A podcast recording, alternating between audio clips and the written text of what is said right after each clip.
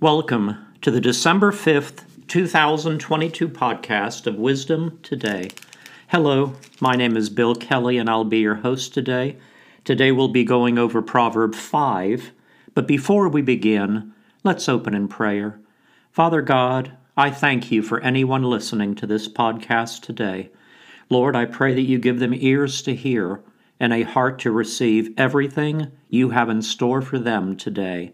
Lord, I pray that during this coming week, you would give them favor with both God and man. In Jesus' name, amen. This is Proverb five, beginning in verse one. My son, pay attention to my wisdom. Lend your ear to my understanding, that you may preserve discretion, and your lips may keep knowledge. For the lips of an immoral woman drip honey, and her mouth is smoother than oil. But in the end, she is bitter as wormwood, sharp as a two-edged sword. Her feet go down to death. Her steps lay hold of hell, lest you ponder her path of life. Her ways are unstable. You do not know them. Therefore, hear me now, my children, and do not depart from the words of my mouth. Remove your way far from her, and do not go near the door of her house, lest you give your honor to others, and your years to the cruel one, lest aliens be filled with your wealth, and your labors go to the house of a foreigner, and you mourn at last. When your flesh and your body are consumed, and say, "How I have hated instruction, and my heart despised correction. I have not obeyed the voice of my teachers, nor inclined mine ear to those who instructed me. I was on the verge of total ruin, in the midst of the assembly and congregation. Drink water from your own cistern, and running water from your own well? Should your fountains be dispersed abroad, streams of water in the streets? Let them be only your own, and not for strangers with you. Let your fountain be blessed, and rejoice with the wife of your youth, as a loving deer and a graceful doe. Let her breasts satisfy you at all times, and always be enraptured with her love. For why should you, my son, be enraptured by an immoral woman, and be embraced in the arms of a seductress? For the ways of man are before the eyes of the Lord, and he ponders all his paths. His own iniquities entrap the wicked man, and he is caught in the cords of his sin. He shall die for lack of instruction, and in the greatness of his folly he shall go astray.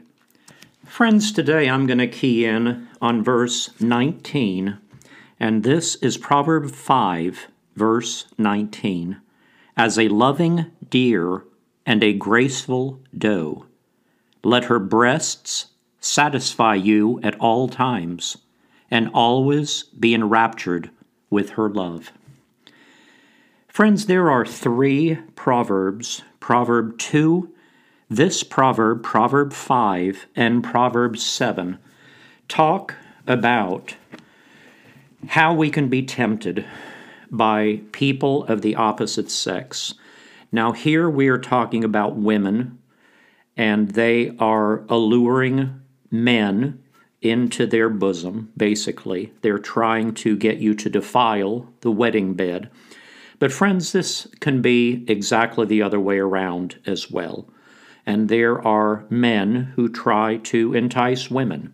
So I don't really like um, the fact that the Bible kind of always thinks it's the woman's fault that's luring the guy, because in reality, it can be the other way around.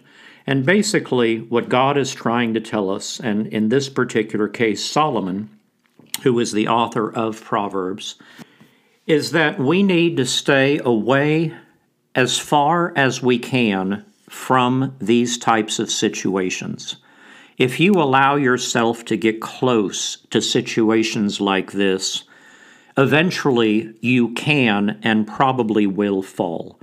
We need to avoid situations and places where we can be tempted by these things. We will get back to verse nineteen just prior to the end of this podcast, but we're going to go back to our study of Exodus.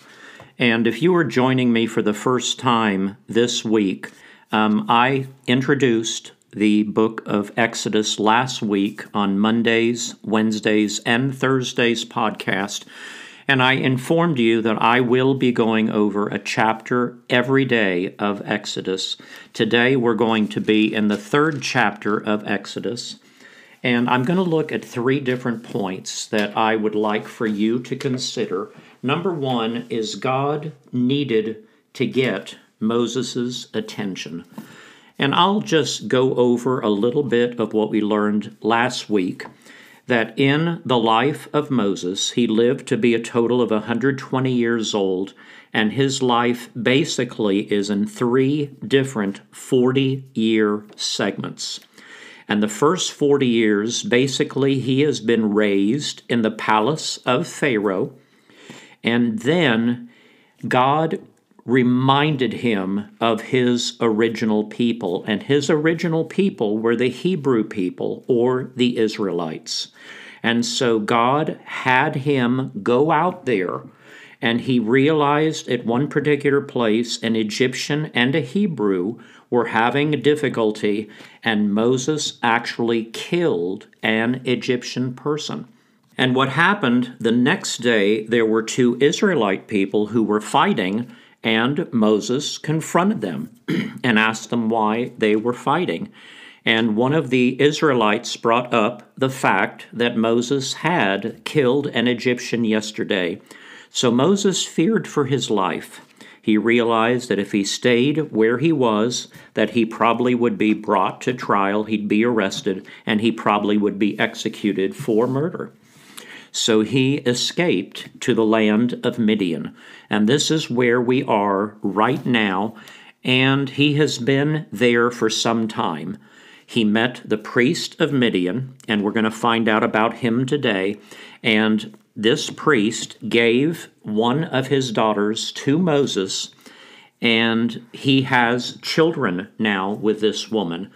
But we are going to begin in chapter three, verse one. And God wanted to get Moses' attention. How did he do that? Now Moses was tending the flock of Jethro, his father-in-law, the priest of Midian. And he led the flock to the back of the desert and came to Horeb, the mountain of God.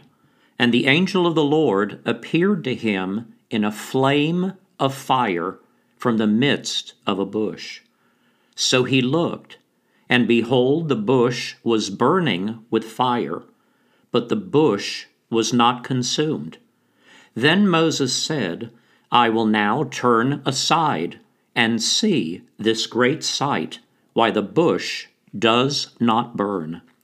So when the Lord saw that he turned aside to look, God called to him from the midst of the bush and said, Moses, Moses. And he said, Here I am. Then he said, Do not draw near this place.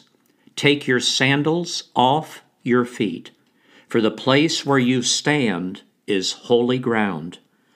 Moreover, he said, I am the God of your father, the God of Abraham, the God of Isaac, and the God of Jacob.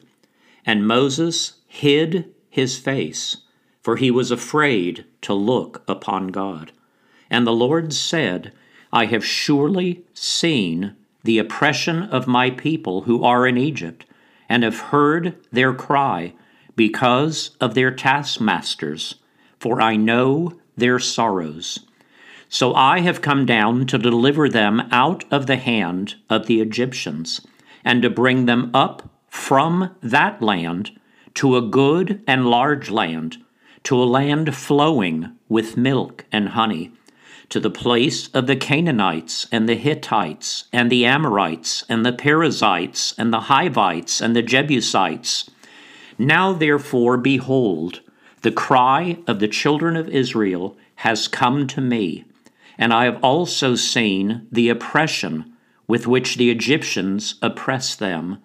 Come now, therefore, and I will send you to Pharaoh, that you may bring my people, the children of Israel, out of Egypt. God got Moses' attention. God wants to get our attention today. But many of us are not listening. So we need to key in and we need to tune in and listen to God reaching out to us. God has not changed. He still wants to be in touch with each and every one of us. Number two, God calls Moses to be Israel's leader. I'm going to read beginning in verse eleven. But Moses said to God, "Who am I that I should go to Pharaoh and that I should bring the children of Israel out of Egypt?" So he said, "I will certainly be with you, and this land shall be a sign to you that I have sent you. When you have brought the people out of Egypt, you shall serve God on this mountain." Then Moses said to God, "Indeed, when I come to the children of Israel and say to them, 'The God of your fathers has sent me to you,' and they say to me, 'What is his name?' What shall I say to them?" And God said to Moses, "I am who I am." And he said, "Thus you shall say to the children of Israel, 'I am has sent me to you.'" Moreover, God said to Moses, "Thus you shall say to the children of Israel, 'The Lord God of your fathers, the God of Abraham, the God of Isaac, and the God of Jacob has sent me to you. This is my name forever, and this is my memorial to all generations." So basically what happens over the next few verses is that Moses is called to the children of Israel. But before he goes to Pharaoh, he is going to have to convince the Hebrew people of who he is. They do not know this man, Moses. So he's going to have to prove himself to them. And with the help of God, he's going to be able to do this. Friends, I'm asking you to sit in for the next few weeks and buckle up tightly, because this is one of the wonderful stories of the Bible. And we're going to go through the entire process until all of the people of Israel are delivered from the hand of Pharaoh. It's such a good story. Stay tuned. And number three for today, God will favor his people Israel. From the very beginning of time, God has chosen Israel to be his special people, his chosen generation. But let's look at verse twenty-one of Exodus three. "And I will give this people favor in the sight of the Egyptians, and it shall be when you go that you shall not go empty-handed. But every woman shall ask of her neighbor, namely of her who dwells near her house, articles of silver, articles of gold, and clothing, and you shall put them on your sons and on your daughters. So you shall plunder the Egyptians." Friends, by the time all is said and done, the Egyptians absolutely are in fear of these Israelite people. They wanted to do everything they could to get these people out of their land. They feared them, and they did not want them in their land anymore. So they gave them clothing, and they gave them gold, and they gave them silver, and they gave them anything that the Israelites asked of them. Like I said, buckle up. It's going to be a wild ride. Let's go back to our proverb of the day today, because I just like this picture. In verse nineteen, it says, "As a loving deer and a graceful doe, let her breasts satisfy you at all times, and always be enraptured with her love." Friends, if you are married and you are a guy, I'm talking to you right now. Always look at your wife as though she is the treasure of your life, because she is.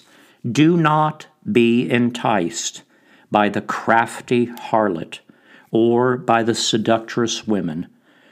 Do not think that the grass is greener on the other side, because it is not. If you truly love your wife the way that you should and the way that God tells us to do, believe me, she will be by your side, and she will be, as it says in the book of Genesis, your helpmate. Friends, I will never end a podcast without giving anyone an opportunity to receive Jesus as their Lord and Savior. Friends, if there is anyone listening and you have never taken that step, if you are so inclined, I ask that you repeat a simple prayer after me today. Jesus, thank you for coming to earth and showing us a wonderful example of how we are to live our lives. You were tempted in every way, and yet you chose never to give in to the temptation of sin. Jesus, I invite you to come into my heart. I ask that you lead me and guide me from this day forward. In Jesus' name, amen. Friends, if you would like to reach out to me, I ask that you reach me on my Facebook um, account. And if we want to, I mean, we can even go to Messenger. I'd like to do that. Bill Kelley, K E L L E Y, reach out to me on Facebook. Now may the Lord bless you and keep you. The Lord make his face shine upon you and be gracious to you. The Lord lift up his countenance upon you and give you peace. Friends, tomorrow is Testimony Day. I ask that you rejoin me and a special guest, and you will be blessed. Please join us again tomorrow as we further explore wisdom today.